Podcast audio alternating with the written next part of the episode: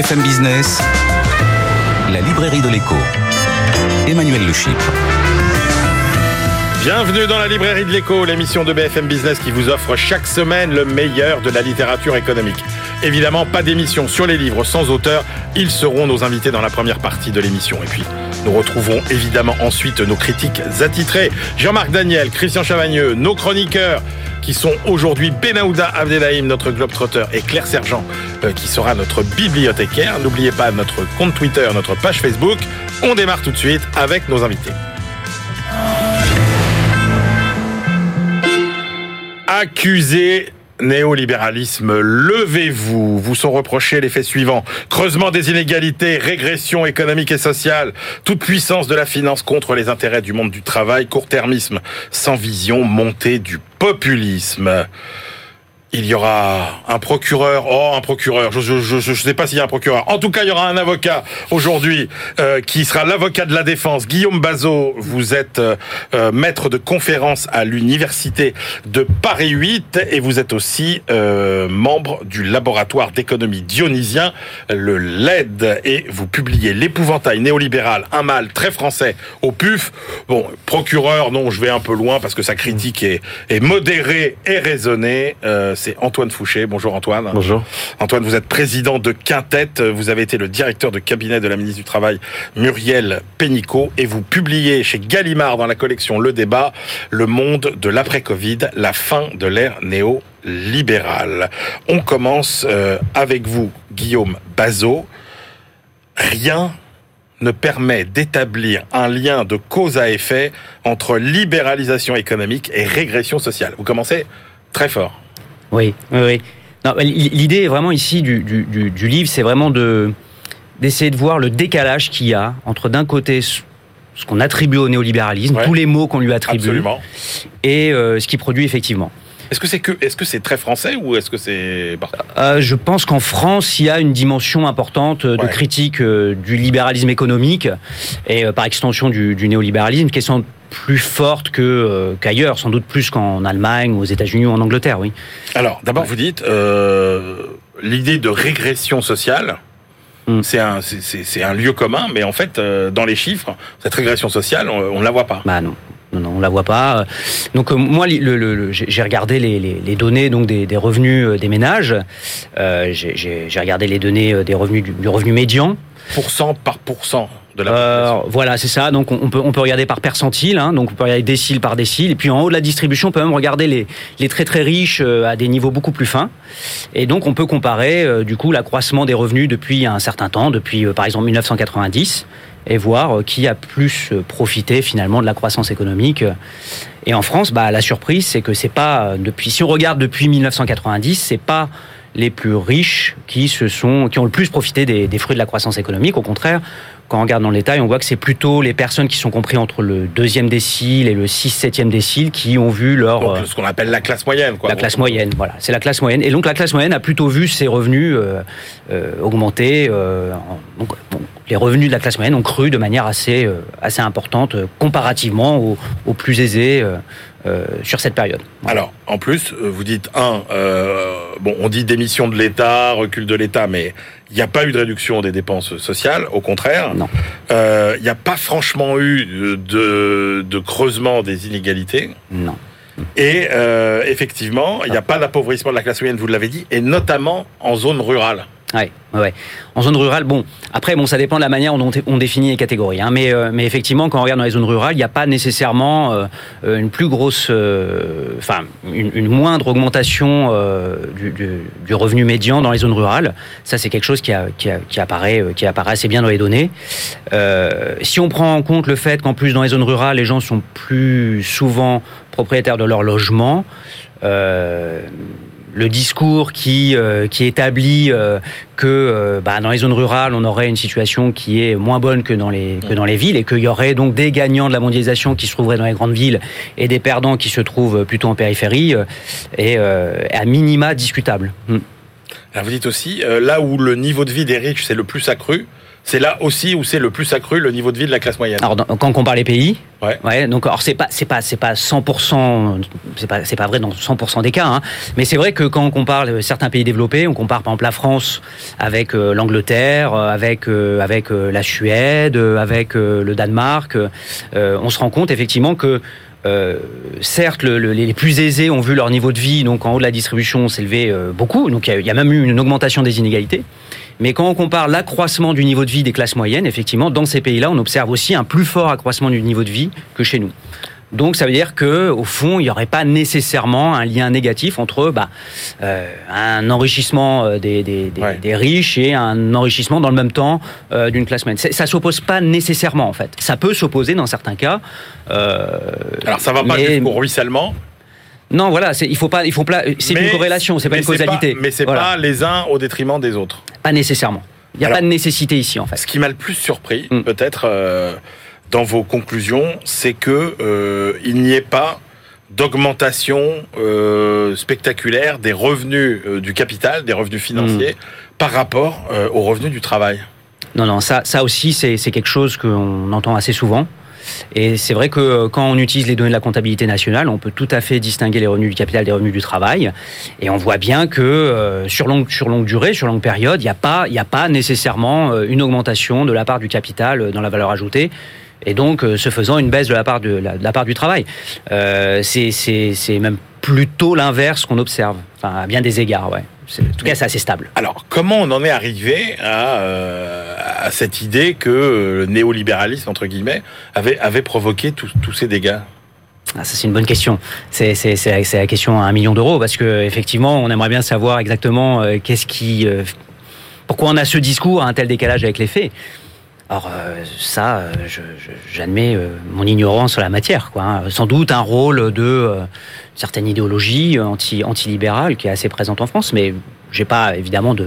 C'est assez spéculatif comme comme hypothèse. Hein. Alors, vous dites aussi l'industrie financière, finalement, on a toujours l'impression que Hmm. Euh, elle, grosso modo, elle ne voit que son intérêt. Et Mm. vous dites non, pas du tout. Euh, L'industrie financière, euh, elle ne joue ni contre les entreprises, ni contre euh, euh, ses clients. Le fait qu'elle soit aussi grosse, même finalement, ça a des avantages aussi. Alors ça dépend. Euh, ce qu'on peut voir, c'est que euh, c'est que bon, on peut faire un certain nombre de, calculs qui sont un petit peu peut-être un petit peu compliqués, mais on peut on peut essayer de voir euh, depuis euh, sur un sur longue période comment évolue euh, le coût pour le consommateur d'avoir accès à des services financiers. Donc ça, c'est un, calcul un petit peu, un petit peu technique, mais ce qu'on observe dans le cas de la France, ce qui n'est pas vrai pour les États-Unis ou l'Angleterre, hein, mais ce qu'on observe dans le cas de la France, c'est que le coût des services financiers a beaucoup baissé. A beaucoup baissé, était beaucoup plus élevé dans les années 70, notamment parce que bah, les, les taux sur les dépôts étaient fixés, et donc il y avait un gros, une grosse marge entre les taux d'emprunt et les, taux- et les taux sur les dépôts.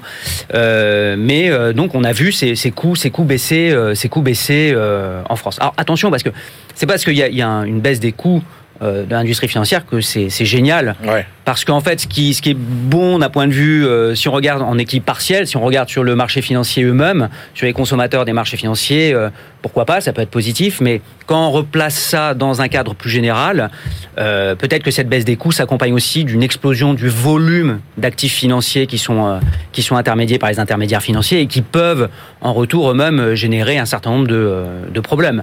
Le plus évident peut-être, c'est ce qu'on a pu observer avec la crise des subprimes, puisque comme, comme certains travaux scientifiques le montrent quand même assez bien maintenant, c'est aussi l'explosion du volume de crédit à l'économie qui a été un des éléments essentiels qui est explicatif de la crise des subprimes. Alors là où vos conclusions sont intéressantes, c'est que euh, vous dites, bah en général, euh, vu que euh, la rhétorique euh, libérale euh, est plutôt euh, fustigée, on cherche justement euh, à faire des réformes en opposition Mm. à, à ce monde néolibéral. Et là vous dites, mais non, justement, c'est ça le problème, c'est que en, en, en étant dans cette rhétorique anti-néolibérale, finalement, on, on, on suit pas les bonnes pistes pour faire les bonnes réformes. Alors après, bon, tout, tout n'est pas rose. hein. Je, je, vous m'avez dit que oui. j'étais avocat. De... Non, alors en plus, Ah, je- je suis pas vraiment avocat devais parce que- préciser, Et moi, pas vraiment procureur, mais. me, sabo- me sabotez pas mes effets, s'il vous plaît. Euh, non, j'a- j'allais y arriver. Vous, vous n'êtes pas du tout un zélateur du modèle euh, libéral. euh, Non, non, non. Enfin, je- je- j'ai j'ai pleinement conscience que, euh, qu'il euh, y, a- des défauts dans un système où on laisse faire euh, le marché euh, de manière trop importante. Bah, la crise des subprimes, je viens, d'en parler, justement, typiquement, déréglementer, euh, parfois, c'est pas, c'est pas aussi judicieux qu'il n'y paraît. Donc, euh, donc, je suis pas, je suis pas l'avocat du, néolibéralisme. C'est juste essayer d'apporter un petit peu de nuance dans, euh, dans, les, discours qu'on apporte et surtout éviter de se tromper de, diagnostic. C'est-à-dire que si on, on se focalise sur un diagnostic qui est mauvais, euh, et donc en l'occurrence ici c'est d'attribuer tous les mots au néolibéralisme, on risque, on risque peut-être de, euh, de, de, de, se tromper de, politique, de politique économique et de, de solutions. Euh, moi, un des éléments quand même que je trouve essentiel et qu'il faut peut-être euh, souligner, c'est que à, à mes yeux, un des éléments clés euh, en termes de réforme, c'est le système éducatif.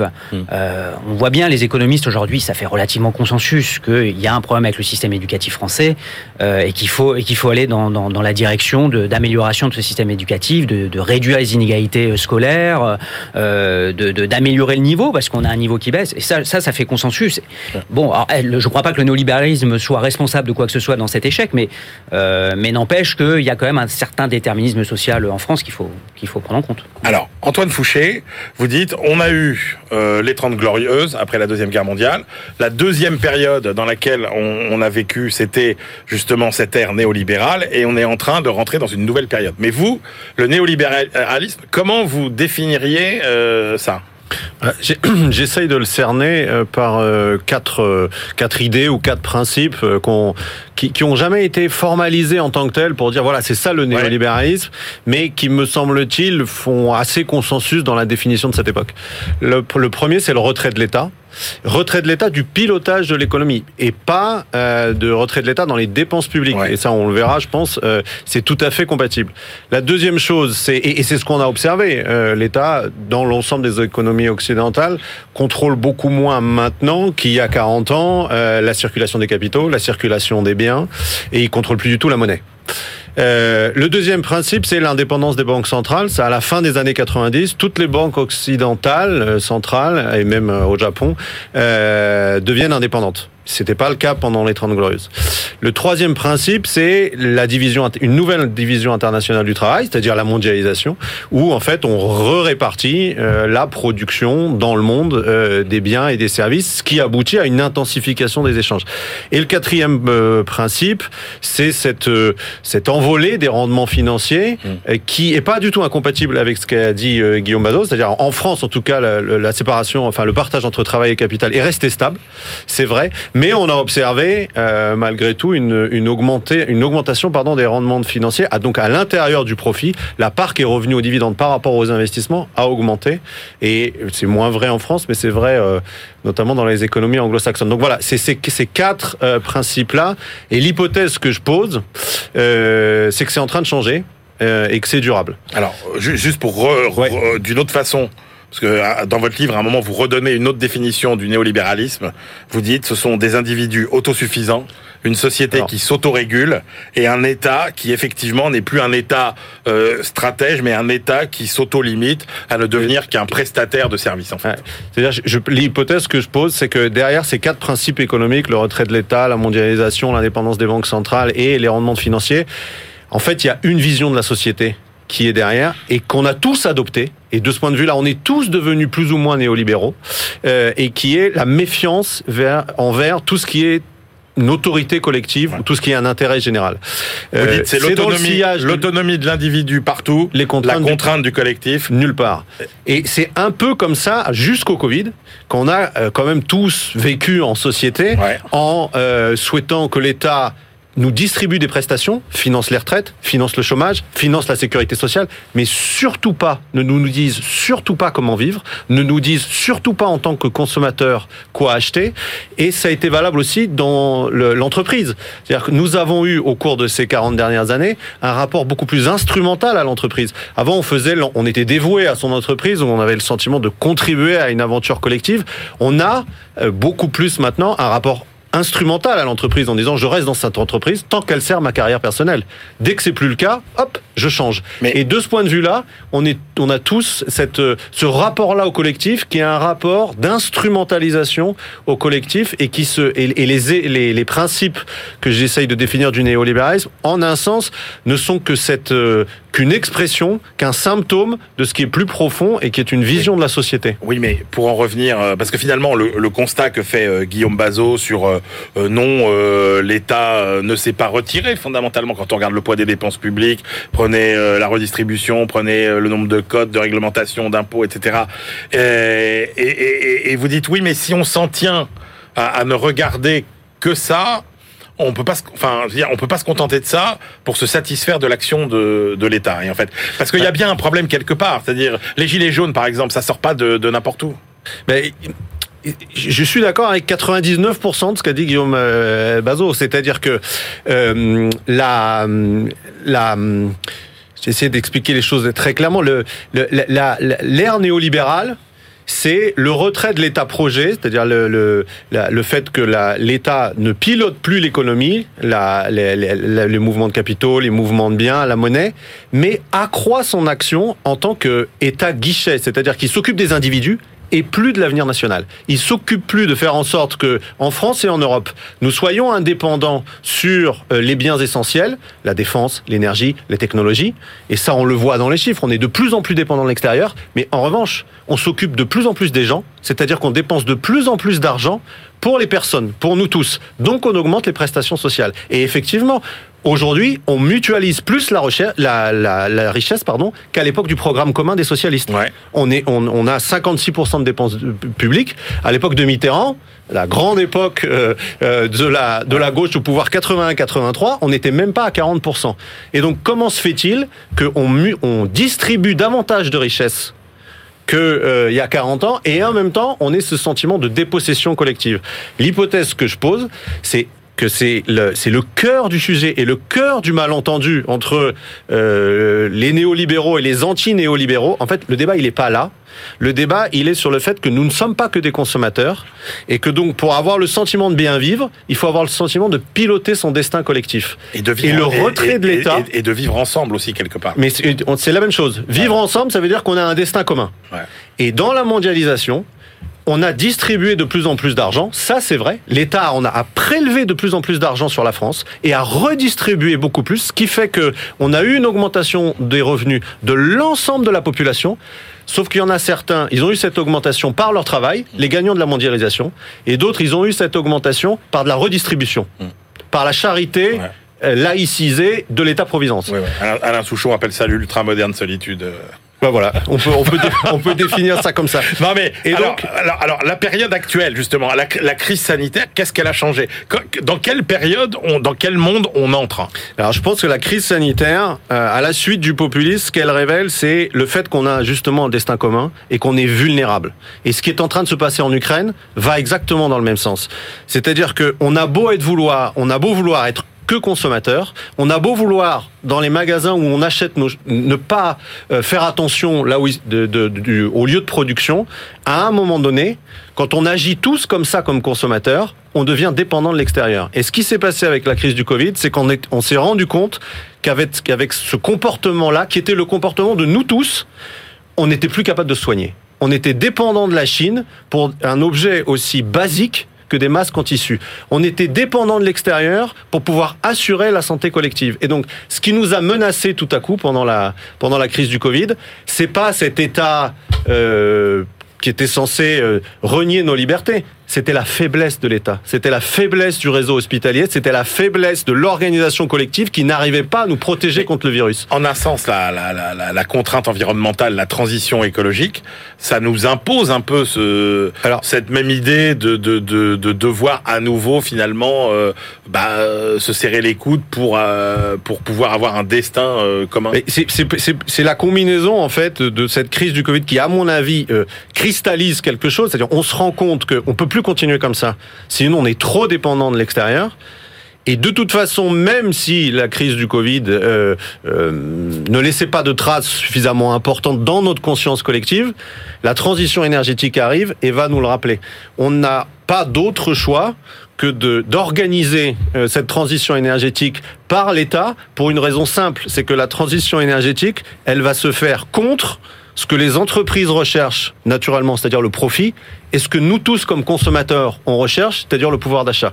On va devoir investir pour euh, remplacer l'énergie carbonée par de l'énergie non carbonée, et comme on le fera pas spontanément, nous consommateurs, chacun d'entre nous, on va pas acheter quelque chose de plus cher pour avoir la même chose sous prétexte que c'est vert ou les plus vertueux d'entre nous vont le faire, mais ce sera une petite minorité. Et les entreprises, elles vont pas spontanément investir pour diminuer leurs profits et produire vert. Et donc, on va devoir mettre des normes, on va devoir imposer cette transition énergétique. Et de ce point de vue-là, me semble-t-il aussi, c'est le retour du collectif, parce que si on n'a pas d'autorité collective qui planifie cette transition, on la fera pas. C'est peut-être le plus probable à ce stade. Parce que tant que la transition énergétique c'est pas concret, on se dit bah il va faire plus chaud et alors quel est le problème?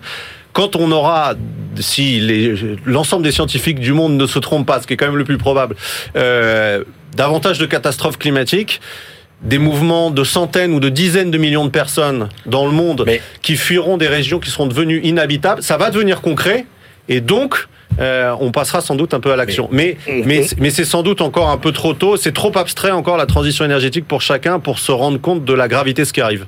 Oui, mais en fait, quand on voit la façon dont, dont, dont, dont, tous les mécanismes économiques sont complètement remis en cause par effectivement la, la révolution digitale, la transition écologique, la pandémie, euh, etc. Euh, vous qui avez quand même été euh, directeur de cabinet euh, de la ministre du Travail, qui avez pensé un peu les, les, les nouvelles façons d'organiser le travail, et, et c'est-à-dire comment on fait pour inventer des règles qui protègent encore euh, les salariés, les entreprises, euh, les consommateurs, mais qui n'entravent pas la transition. Vous voyez ce que je veux dire? C'est que c'était le cas sur le marché du travail. On a l'impression qu'il y a plein de règles qui, qui fondamentalement en fait sont, euh, protègent trop les uns et pas du tout les autres, et, euh, et, et, que finalement on ne nous aide pas à aller vers ce vers ce nouveau monde. Comment on fait pour inventer des nouvelles règles? Il faut redéfinir, me semble-t-il, hein, le rôle clair euh, et la répartition claire du rôle entre l'État et le marché. Euh, L'État doit pas se mêler, l'État doit pas se mêler de tout, et donc il y a le retour de l'État stratège, ça va avec la débureaucratisation. C'est-à-dire qu'à partir du moment où on dit que l'État doit euh, garantir au niveau national et européen euh, les biens et services essentiels pour lesquels on n'a pas envie d'être dépendant du reste du monde, parce que ça peut être par exemple notre survie qui est en jeu, euh, sur tout le reste, l'État doit lâcher la grappe à la société, débureaucratiser, parce que l'énergie, elle est dans la société. Et c'est là aussi où le, le débat entre trop d'État et pas assez d'État, c'est un mauvais débat. C'est pas ça le débat. Le débat, c'est que chacun doit retrouver son rôle ou prendre un rôle qui permet de construire l'avenir ensemble. Et donc, à l'État, la stratégie, en disant sur ces sujets-là, l'indépendance nationale et européenne, c'est plus important que notre pouvoir d'achat c'est plus important que le profit des entreprises. Et donc on doit, par exemple, ce qu'a fait Breton euh, au niveau européen avec les microprocesseurs, même si ça coûtera plus cher que d'aller les acheter à Taïwan, on va les faire en Europe parce qu'on n'a pas le droit d'être dépendant sur les microprocesseurs. Mais une fois qu'on a posé ça, sur l'ensemble de l'économie, on, on, permet aux individus que nous sommes de créer le plus possible de richesses. Et donc débureaucratisation et État stratège, ça va ensemble, ça s'oppose pas ça s'oppose pas, mais euh, Guillaume Bazot, ça veut dire aussi que euh, il va falloir trouver un moyen quand même de réconcilier euh, les élites et euh, le peuple. Mmh. Oui, oui. Oui, oui, c'est sûr que le, le, le, chantier est gigantesque là. Hein, parce que ça, non mais parce que on, on pensait que ce, ce, fossé, finalement, ce, ce, il, était lié à tout ce qu'on a dit sur mm. effectivement la, les politiques néolibérales. Et non, c'est pas le cas. Donc euh, concrètement, aujourd'hui, comment on fait pour euh, pour réconcilier euh, les Français avec leurs élites? Parce que si on continue à être dans cette opposition. Ouais ce rejet permanent des élites, le, le on, on c'est ce que vous disiez, on rejetait tout ce qui, tout ce qui vient d'en haut, etc. Dire, ce sera compliqué. Non, ce sera compliqué et, et, et effectivement, il euh, y, y, aura certainement pas. Euh, je veux dire, aujourd'hui, toute la question qui tourne autour de la transition euh, écologique, la transition énergétique, euh, un, un des grands problèmes qu'il y a eu avec les gilets jaunes, c'était justement de dire pourquoi nous?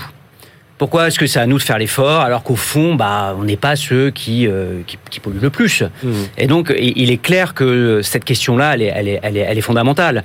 Euh, et donc, euh, et donc euh, tout, toute la question qui se pose, c'est comment est-ce que justement on met en place tout un système. Euh, bon, on peut, on peut, on peut, on peut toujours euh, avoir un État stratège qui utilise des mécanismes de marché d'ailleurs. Mmh. La taxe carbone, c'est un mécanisme de marché en un sens, hein, euh, mais qui en même temps prend conscience aussi du fait qu'on a un certain nombre d'individus euh, qui risquent d'être en difficulté si on met en place cette politique écologique de manière euh, trop euh, trop brutale. Et donc ça implique aussi potentiellement de pouvoir de devoir distribuer un certain nombre de subventions hein, et donc de faire des ajustements. Donc que l'État euh, définisse euh, la, la, la, la feuille de route c'est très bien, mais je ne pense pas que l'État pourra se passer euh, d'un certain nombre de mécanismes d'incitation qui sont des mécanismes de marché pour, euh, pour pouvoir justement trouver des solutions, notamment euh, celles qui impliquent de réunir une élite et un peuple, même si j'ai- un peu du mal avec ces, avec ces notions d'élite et de peuple pour être honnête, mais la frontière est tellement floue. Merci, messieurs. Je rappelle vos deux livres. Guillaume Bazot, L'épouvantail néolibéral, un mal très français, au PUF. Et puis Antoine Fouché, Le monde de l'après-Covid, la fin de l'ère néolibérale, dans la collection Le Débat chez Gallimard. On se retrouve tout de suite pour la deuxième partie de l'émission. BFM Business, la librairie de l'écho. Emmanuel Le Chypre. On se retrouve pour la deuxième partie de cette librairie de l'écho. Nous la clôturons comme de coutume avec nos chroniqueurs. Benaouda Abdelhaim, notre globetrotter. Et aujourd'hui, c'est Claire Sergent qui sera notre bibliothécaire. Mais tout de suite, on retrouve nos critiques attitrés.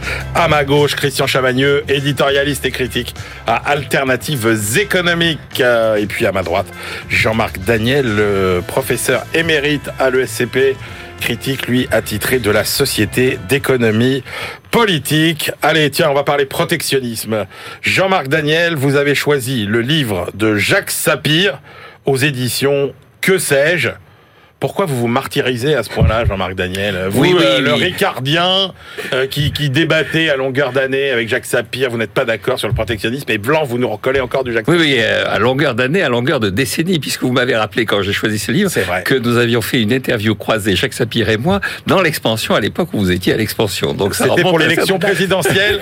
C'était pour l'élection présidentielle de 2012. Voilà. Et alors, Voilà. je peux vous dire que ni lui ni moi n'avons changé. Et donc, euh, ce que j'en connais chez Jacques Sapir, c'est le talent. C'est quelqu'un qui a effectivement un talent à la fois pédagogique et une immense érudition euh, historique. Donc, son que sais-je sur le protectionnisme, même si je pourrais l'accuser quelquefois de ne pas jouer le jeu du que sais-je qui devrait être relativement neutre, donc de laisser transparaître très rapidement où vont ses préférences, mais son que sais-je est très bien construit et expose assez clairement les enjeux du protectionnisme et du libre-échange. Donc, il commence par l'aspect théorique, avec un portrait enamouré de Liszt, qui est un des grands théoriciens du protectionnisme du début du 19e siècle.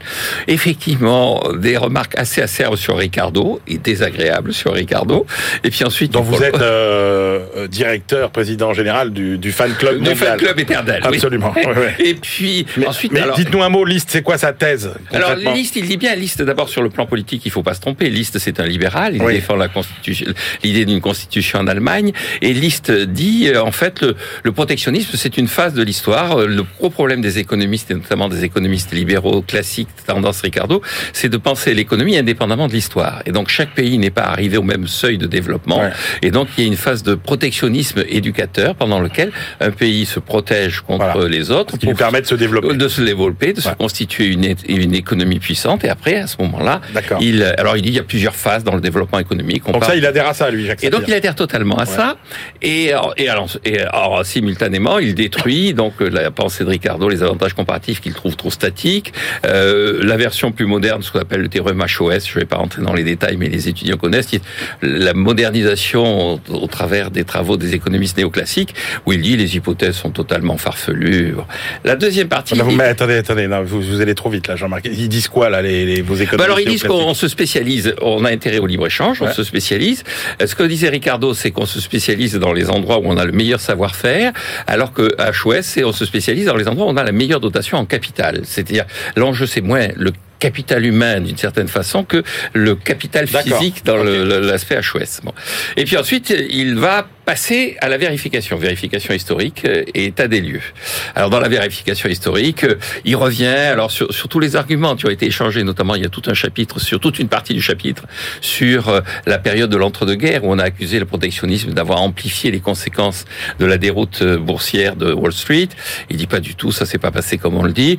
Il dit effectivement, il y a eu des dévaluations comparables dont le- les montants étaient probablement excessifs, mais tout ça allait dans le bon sens. Et il conclut avec une phrase qui m'a mis effectivement dans tous mes états en disant incontestablement le protectionnisme a de bons jours devant lui. Alors je recommande chaudement la lecture de ce livre, mais avec un grand esprit critique. Christian Chavagneux. La conclusion étant euh, faisant suite à une déclaration d'Emmanuel Macron, alors tout à fait dans ce sens. Donc il faut quand même préciser ça. Euh, Jean-Marc me surprendra toujours après avoir mis en avant les livres qui défendent l'endettement public. Je suis très inquiet, Christian. Non, la, Après, la théorie monétaire moderne est Stéphanie Kelton. Qui défend, qui dit que l'endettement public est pas un problème après avoir défendu un livre qui nous dit que le capitalisme libéral est trop inégalitaire, donc contre la finance. Aujourd'hui, Jean-Marc nous dit que le protectionnisme, Je ne sais plus ça quoi vaut faire. le coup d'y réfléchir. Je trouve que c'est une très bonne orientation et je vais euh, encourager Jean-Marc à poursuivre dans cette voie-là en disant non, que J'engage tout le monde autour de cette fait, table à le- faire de même. En fait, en fait, en fait, attendez, parce que là, je viens d'avoir une illumination. En fait, vous cherchez à devenir chroniqueur à Alternative économique. Comment avez-vous deviné C'est ça, c'est ça. Voilà. Allez, Christian. Alors, le, le euh, Sapir. du, du coup, je vais, je vais encourager Jean-Marc en soutenant son choix euh, Ouais. de cette semaine, puisque le livre de Jacques Sapir est vraiment très intéressant. Jacques Sapir commence par nous dire attention, le protectionnisme, ce n'est pas l'autarcie, c'est une forme de régulation des échanges. Ouais, c'est important. Et euh, euh, il commence effectivement par nous faire les aspects plutôt théoriques. Alors, c'est vrai qu'on a un petit peu les aspects théoriques des économistes qui développent, qui défendent le libre-échange, mais surtout Liste et Carré, bon, c'est qui sont les deux auteurs un petit peu incontournables. Je m'attendais à trouver un petit peu de choses sur les mercantilistes quand même. Je m'attendais à trouver Fichte et l'État commercial fermé. Bon, il y a visiblement, soit il n'a pas eu beaucoup de temps, soit voilà, il a voulu rester dans euh, les euh, chemins tout à fait euh, balisés. On retrouvera plus tard une longue introduction, présentation du papier de Keynes, très connu sur l'autosuffisance nationale. Puis à la fin du livre aussi, un petit peu des débats théoriques récents. Donc toute une partie théorique et comme l'a dit Jean-Marc, toute une partie pratique. Jacques Sapir, il a l'avantage sur beaucoup d'économistes de connaître l'histoire des idées économiques et l'histoire des faits économiques et donc il revient sur les périodes où les États ont mis en œuvre euh, du protectionnisme et nous dit, contrairement à ce qu'on dit d'habitude, c'est pas le commerce ex- extérieur qui fait la croissance, c'est la croissance qui fait le commerce extérieur. Il nous dit euh, une chose très importante, à savoir que des pays qui ont suivi des politiques protectionnistes ont vu leurs exportations progresser. Ça ne veut pas dire qu'on ne veut pas s'insérer dans la mondialisation. Et il y a un point extrêmement important, Jean-Marc est passé vite dessus pour moi, c'est un point crucial, c'est que dans les années 30, les fameuses politiques tarifaires protectionnistes ont eu peu d'effet, en fait, sur le niveau des échanges extérieurs. Jacques Sapir nous dit ce qu'Arthur Lewis avait dit depuis longtemps, ce que Susan Strange avait déjà rappelé au milieu des années 80 et qui fait très bien de rappeler dans ce petit que sais-je, à savoir que c'est le manque de financement qui a empêché le développement du commerce, puis ensuite sont venues les politiques tarifaires protectionnistes. Du coup, ça aurait intéressant de s'interroger sur que peuvent vraiment faire les États avec leur politique commerciale? Est-ce qu'elles peuvent vraiment, est-ce qu'ils peuvent vraiment les États autant influencer que ça ou pas? Ou est-ce qu'aujourd'hui on sait qu'entre la moitié et les deux tiers du commerce mondial, c'est du commerce intra-firme Ouais. à l'intérieur des multinationales, des, des différentes filiales d'une même firme? Est-ce qu'il n'y a pas une forme de protectionnisme privé qui se met en place plutôt que du protectionnisme public venant des États? Là, je trouve qu'il manque une petite réflexion parce que c'est vraiment les stratégies d'investissement direct qu'il fallait, fallait regarder pour comprendre le commerce. Mais Sapir termine en disant le commerce international, c'est pas une histoire euh, d'optimisation, c'est une histoire de rapport de force et de domination. Et quand on, a lu ce petit euh, bouquin, on le comprend et c'est très important. Allez, on passe à votre choix, Christian Chavagneux, euh, le livre de Pierre Lascoum, L'économie morale des élites dirigeantes. Ah, Pierre Aux Lascoum, presses c'est un- de Sciences ouais, Po, un- bah, on le connaît bien. bien, l'écho, c'est ouais. un, sociologue. Pour moi, c'est le meilleur spécialiste français des euh, comportements déviants des élites dirigeantes. Et là, Pierre Lascoum, dans ce petit livre, il va nous dire euh, les euh, élites dirigeantes, qu'elles soient économiques ou politiques, ont toujours un moyen pour échapper à la justice même quand elles sont prises la, la main dans le sac. Donc le- il y a trois grands moyens, hein, nous dit-il. Euh, le premier moyen, c'est l'autorégulation. Alors je laisse de, compter, il y a, de côté, il y a tout un chapitre sur euh, comment les élites politiques euh, évitent avec la Cour de justice de la République, etc. Je me concentre sur les élites économiques. Euh, Pierre Lascaux nous dit que ça remonte au Moyen Âge, ces tribunaux de commerce, ces tribunaux d'exception, qui ne sont pas du tout dans le registre des de la justice commune. C'est une idée qui vient d'Italie, qui a été reprise dans les foires commerciales dès le Moyen Âge, et qui fait tous les pays ont fait ça, sauf que tous les pays se sont débarrassés de ça, et la France, dans tous les grands pays développés, le dernier pour lesquels il reste une justice commerciale d'exception. Il revient sur, à juste titre, sur euh, notamment la notion d'arbitrage national, international. Les juges sont choisis par les parties prenantes, par les entreprises qui ont des difficultés. Euh, les jurisprudences vont dans tous les sens, elles sont complètement chaotiques, pas forcément en lien avec la jurisprudence euh, normale, etc., etc. Ça, c'est la première stratégie. Deuxième stratégie, même avec ces justices d'exception, de temps en temps, il y a des condamnations. Et donc là, il y a plein de stratégies stratégies rhétoriques qui sont mises en avant par les élites économiques et politiques. Euh, la dénégation, Cahuzac, les yeux dans les yeux, j'ai jamais eu de compte en Suisse. Voilà, il ment complètement. Euh, vous avez la déresponsabilisation. Oui, oui, d'accord, euh, je suis responsable, mais je suis coupable de rien.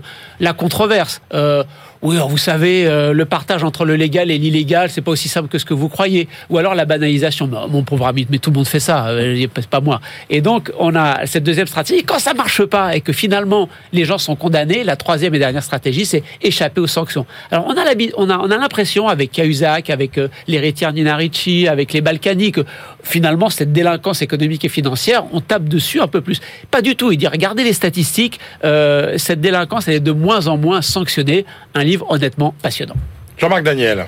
Si ça peut vous rassurer, je ne suis pas passionné par ce livre et donc ma candidature à alternative économique va être rejetée. Ah ouais. Parce que ce livre, alors, il y a deux, deux niveaux dans ce livre. Il y a une introduction et une conclusion qui sont des manifestes d'ultra-gauche absolument invraisemblables. On n'a pas lu le même livre là. Ah si, si, avec des citations de Frédéric Lordon. Notamment une citation où Frédéric Lordon dit « On est arrivé à une telle différence entre les élites et le, le peuple que ça ne pourra pas se résoudre de façon démocratique. » Donc il y a une espèce d'appel à la révolte et d'appel à la... Alors au centre, effectivement, il y a ce chapitre sur l'autorégulation, notamment le chapitre sur l'histoire des tribunaux de commerce et tout ça, ça c'est très intéressant. Ça je reconnais. Et puis c'est assez bien mené. Et et puis après le chapitre sur les dénégations. Enfin, je connais assez peu de gens, quelle que soit leur appartenance sociale, qui devant un juge ne disent pas, mais écoutez, euh, j'y suis pour rien. On m'a pas compris. Euh, je connais assez peu. Je considère pas que ce soit le privilège ni une espèce de manifestation d'une appartenance à l'élite et à la classe supérieure d'essayer d'échapper par des propos et plus ou moins de bonne foi et ou de mauvaise foi à la sanction qui va vous tomber dessus. Et donc cette idée qui est un peu sous-jacente que par nature l'élite est corrompue alors que euh, le peuple serait vertueux, elle est en plus infirmée par certaines statistiques. Il y a une statistique que j'ai trouvée intéressante. À un moment donné, donc dans les éléments où il y a les condamnations, il y a les douanes, les condamnations faites par les douanes. Et il dit, en fait, l'essentiel des condamnations, c'est le trafic de drogue. Jusqu'à preuve du contraire, je pense assez peu qu'il y a assez peu de gens à la tête du CAC 40 qui a été condamné pour du trafic de drogue. Et donc, je pense que le trafic de drogue, c'est une un groupe qui n'est pas dans ce qu'on appelle traditionnellement l'élite. Donc, il y a des gens qui sont malhonnêtes un peu partout, et je ne pense pas que l'appartenance à une élite économique fasse de vous, par nature, par essence, quelqu'un de malhonnête. Donc, lisez le chapitre sur l'histoire des tribunaux de commerce et évitez le reste. Merci à tous les deux. Allez, on retrouve Claire Sergent, notre bibliothécaire du jour. Euh, allez, on repart en 2002 avec un ouvrage important de Joseph Stiglitz. BFM Business, la librairie de l'écho. Les livres d'hier et de demain. Et on retrouve notre bibliothécaire du jour, Claire Sergent, journaliste à BFM Business. Bonjour Claire. Bonjour, Emmanuel. De vous retrouver. Alors notre grande machine à voyager dans le temps s'arrête en 2002 aujourd'hui avec la grande désillusion. Ah oui, ce, ce livre de Joseph Stiglitz que j'ai retrouvé dans, dans ma bibliothèque à l'époque. euh, je lisais tout ça euh, en tant qu'étudiante d'économie. Alors, euh, Joseph Stiglitz, quand il écrit euh, ce, ce, ce livre-là, parce qu'on bon, on ne présente plus un prix Nobel de, de l'économie, mais Ouais. il a passé quatre ans euh, comme conseiller euh, dans le cabinet euh, de, du Clinton. président Bill Clinton, Ouais. pardon, merci. Et puis derrière, il a été à la Banque mondiale, il a d'abord été vice-président, puis chef économiste, et il a claqué la porte parce que il était désabusé de, par l'action de, de la Banque mondiale et par l'action de, de son grand voisin de- d'en face, le FMI. Ouais, absolument. Alors justement, c'est plutôt le, FMI qui concentre euh, toutes les critiques hein, dans ce livre. Ah oui, alors ce qu'il ce qu'il dénonce d'abord, c'est euh, l'opacité des, des, des décisions qui sont prises. Vraiment, il, décrit cette bureaucratie qui ne parle qu'à elle-même, qui est complètement euh, déconnectée des réalités de chaque pays quand elle prend des décisions. Et puis, il pointe une injustice. Il rappelle que les États-Unis sont les seuls à avoir un droit de veto euh, au FMI, ce qui est encore le cas euh, aujourd'hui. Après, il critique l'action même euh, du, du FMI et il a un peu cette image. En fait, le FMI, leur programme pour chaque pays, c'est euh, un document avec euh, un texte à trous et vous, et vous remettez le nom du pays qu'ils vont aider dedans. Et le programme est le même pour tous. C'est un programme qui juge vraiment euh, du libéral à l'extrême, euh, qui fait plus de mal que de bien quand il intervient dans, euh, dans, dans un pays. Euh, il dit que euh, le, le FMI a une obsession de la libéralisation des marchés des capitaux, une obsession pour la hausse des taux d'intérêt, une obsession pour la, stabi- la stabilisation d'un pays au, détriment de l'emploi. Et voilà. Et que euh, il prend l'exemple des, des, des pays euh, asiatiques asiatique, parce qu'on était à l'époque du miracle asiatique qu'on subit Ouais. une crise. Il dit l'austérité douloureuse qui a créé du chômage et laissé le pays aussi pauvre, mais avec plus de dettes. C'est ça l'action euh, du FMI. Et seul le, le- le seul pays qui a connu quand même une croissance de 8% tous les ans, quand la Corée du Sud, quand euh, tous ces pays-là se plantaient, c'est la Chine, parce qu'elle a fait ce qu'elle voulait et qu'elle n'a pas écouté le FMI. Ah ouais. Alors il a, ses- il a, oui c'est ça, le, euh, les crises, euh, interventions, mais tout ça, c'est quand même, euh, j'ai envie de dire, c'était, c'était le, le- vraiment le, le- fruit d'une époque, quoi. Parce que le, le FMI, il a eu plein d'actions à des, à des périodes différentes, et puis le FMI, il a suivi aussi un peu toutes les, toutes les évolutions idéologiques. Quand euh, tout le monde était très libéral, il était très libéral, et puis, ah bah, et puis après, ça, ça a changé quand même. Oui, euh, et mais l'idée de, de Joseph Stiglitz, elle n'a elle n'a pas changé parce qu'au-delà euh, du FMI, c'est la critique de la mondialisation et de la façon euh, dont on l'aperçoit qu'il euh, qu'il dénonce parce que euh, pour lui, il voit la mondialisation qui ne marche pas, qui ne marche pas pour les pauvres du monde, qui ne marche pas pour l'environnement, qui ne marche pas pour la stabilité de l'économie mondiale parce que lui, à la, la Banque du Monde, il s'occupait des, pays pauvres, des pays africains qu'il estime qu'on n'a pas aidé et en un sens, c'est encore vrai aujourd'hui parce que beaucoup ne sont pas sortis de, la pauvreté. Et ce qu'il disait à l'époque, on peut dire que c'est encore vrai aujourd'hui, la croissance à elle seule n'améliore pas toujours la vie de tout le monde. Et, et en fait, il a, il a repris ce même discours aujourd'hui, notamment aux, aux États-Unis, où euh, il explique que les, les revenus de 90% des Américains les moins riches n'ont pas bougé depuis 40 ans. Ça, c'est une interview que j'ai lue de Joseph Stiglitz il y a, il y a- il y a deux ans. Et, euh, et en fait, il dit, eh bien, cette politique-là, elle mène à la montée des populismes. Et en même temps, il est probable que la mentalité du FMI est plus évoluée euh, vers celle de Joseph Stiglitz euh, que celle de Joseph Stiglitz La crise a été pour ça. Tout simplement, effectivement. Merci beaucoup Claire Sergent. On retrouve tout de suite euh, notre globetrotter Benaouda Abdelhaim. BFM Business, la librairie de l'écho. Les livres d'ailleurs.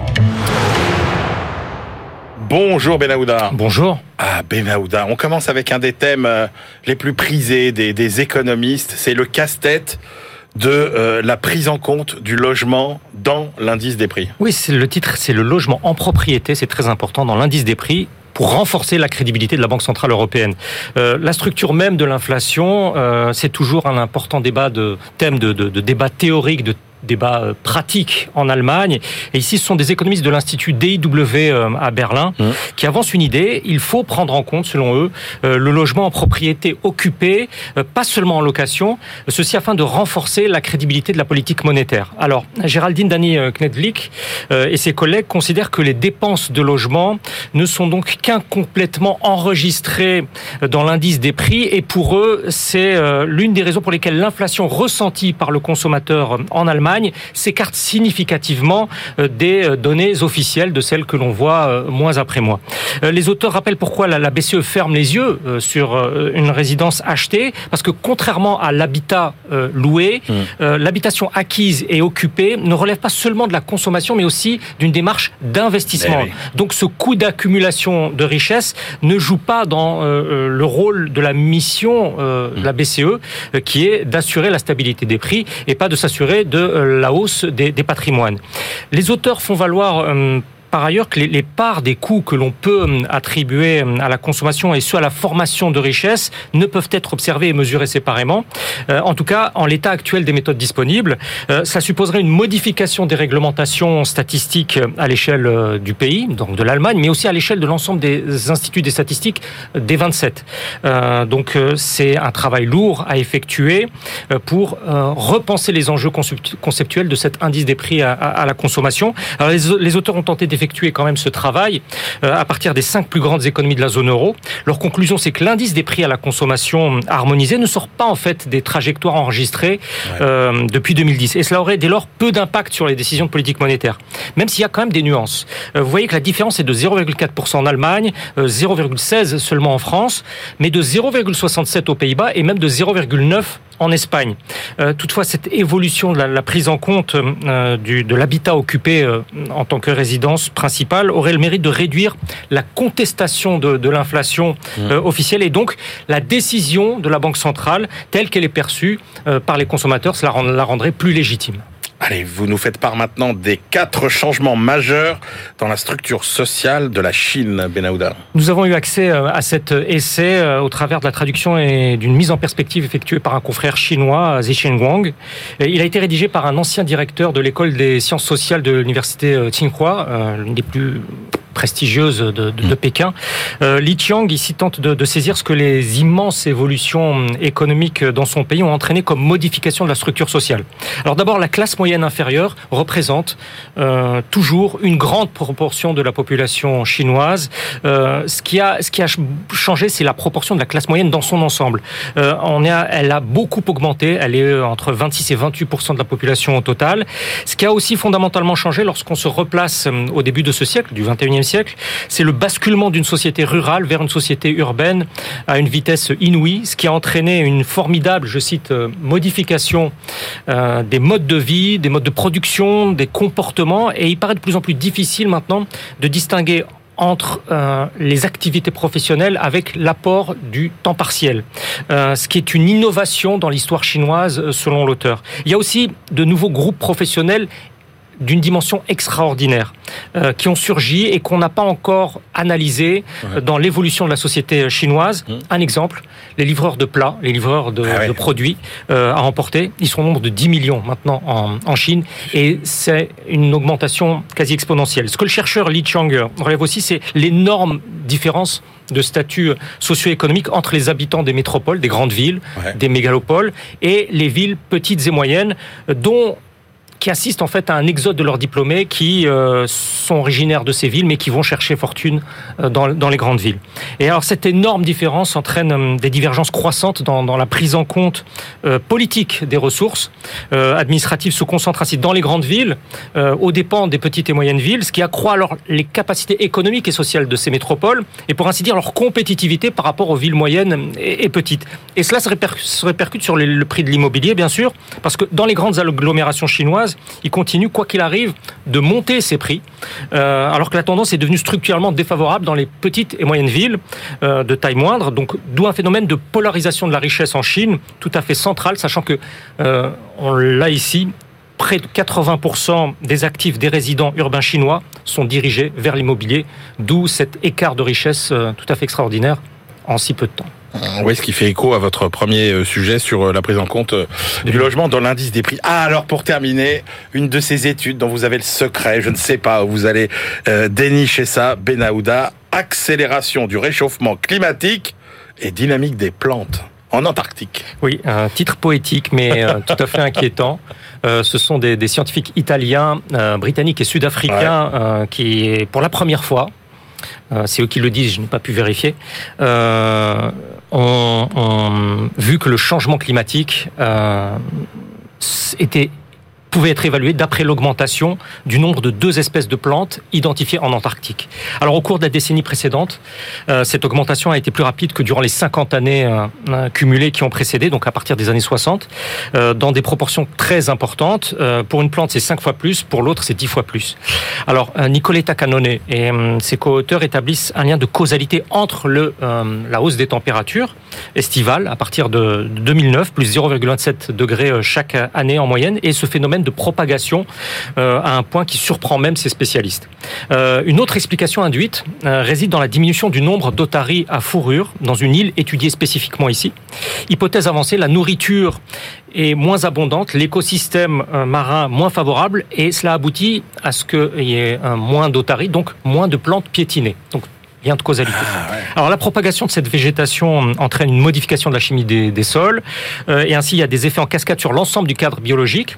Euh, ces universitaires expliquent ainsi que le niveau de réchauffement pourrait déjà receler des, des, des migrations euh, d'espèces animales, d'espèces végétales en provenance d'Amérique du Sud, un phénomène de migration biologique qui pourrait être amplifié par des perspectives de faire de l'Antarctique une nouvelle destination touristique parce que les températures y deviennent euh, relativement un peu plus clémentes et cette activité économique touristique influera donc sur l'absorption des gaz à effet de serre euh, autour de l'Antarctique. Donc on part de deux plantes, les otaries, et on finit par les touristes. Incroyable. Et eh oui, le fragile équilibre de la chaîne du vivant. Merci beaucoup, Benahouda. Allez, c'est l'heure de nos ultimes choix. BFM Business, la librairie de l'écho. Les livres de la dernière minute.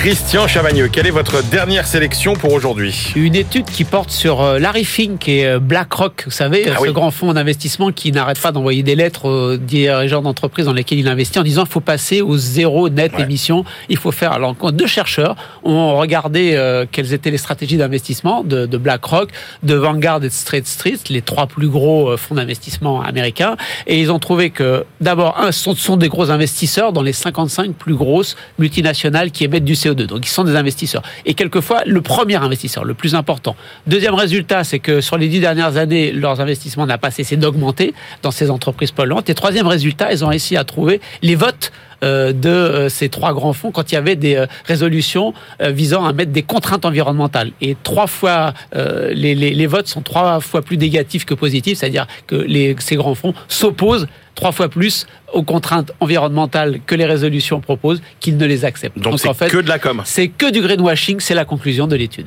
Ah ouais. Bon. Jean-Marc Daniel, votre Je ne suis pas choix. surpris que la RSE soit fondamentalement une hypocrisie. Mais je vais venir à mon choix. Et donc mon choix, justement, c'est ils font l'économie euh, par. Alors c'est un livre issu d'une petite chaîne de télé euh, qui s'appelle Instinct Collectif, qui interroge régulièrement des chefs d'entreprise Ouais. et qui a fait un florilège de ces interviews. Donc on peut y accéder aux interviews sur Internet, mais il faut prendre un abonnement.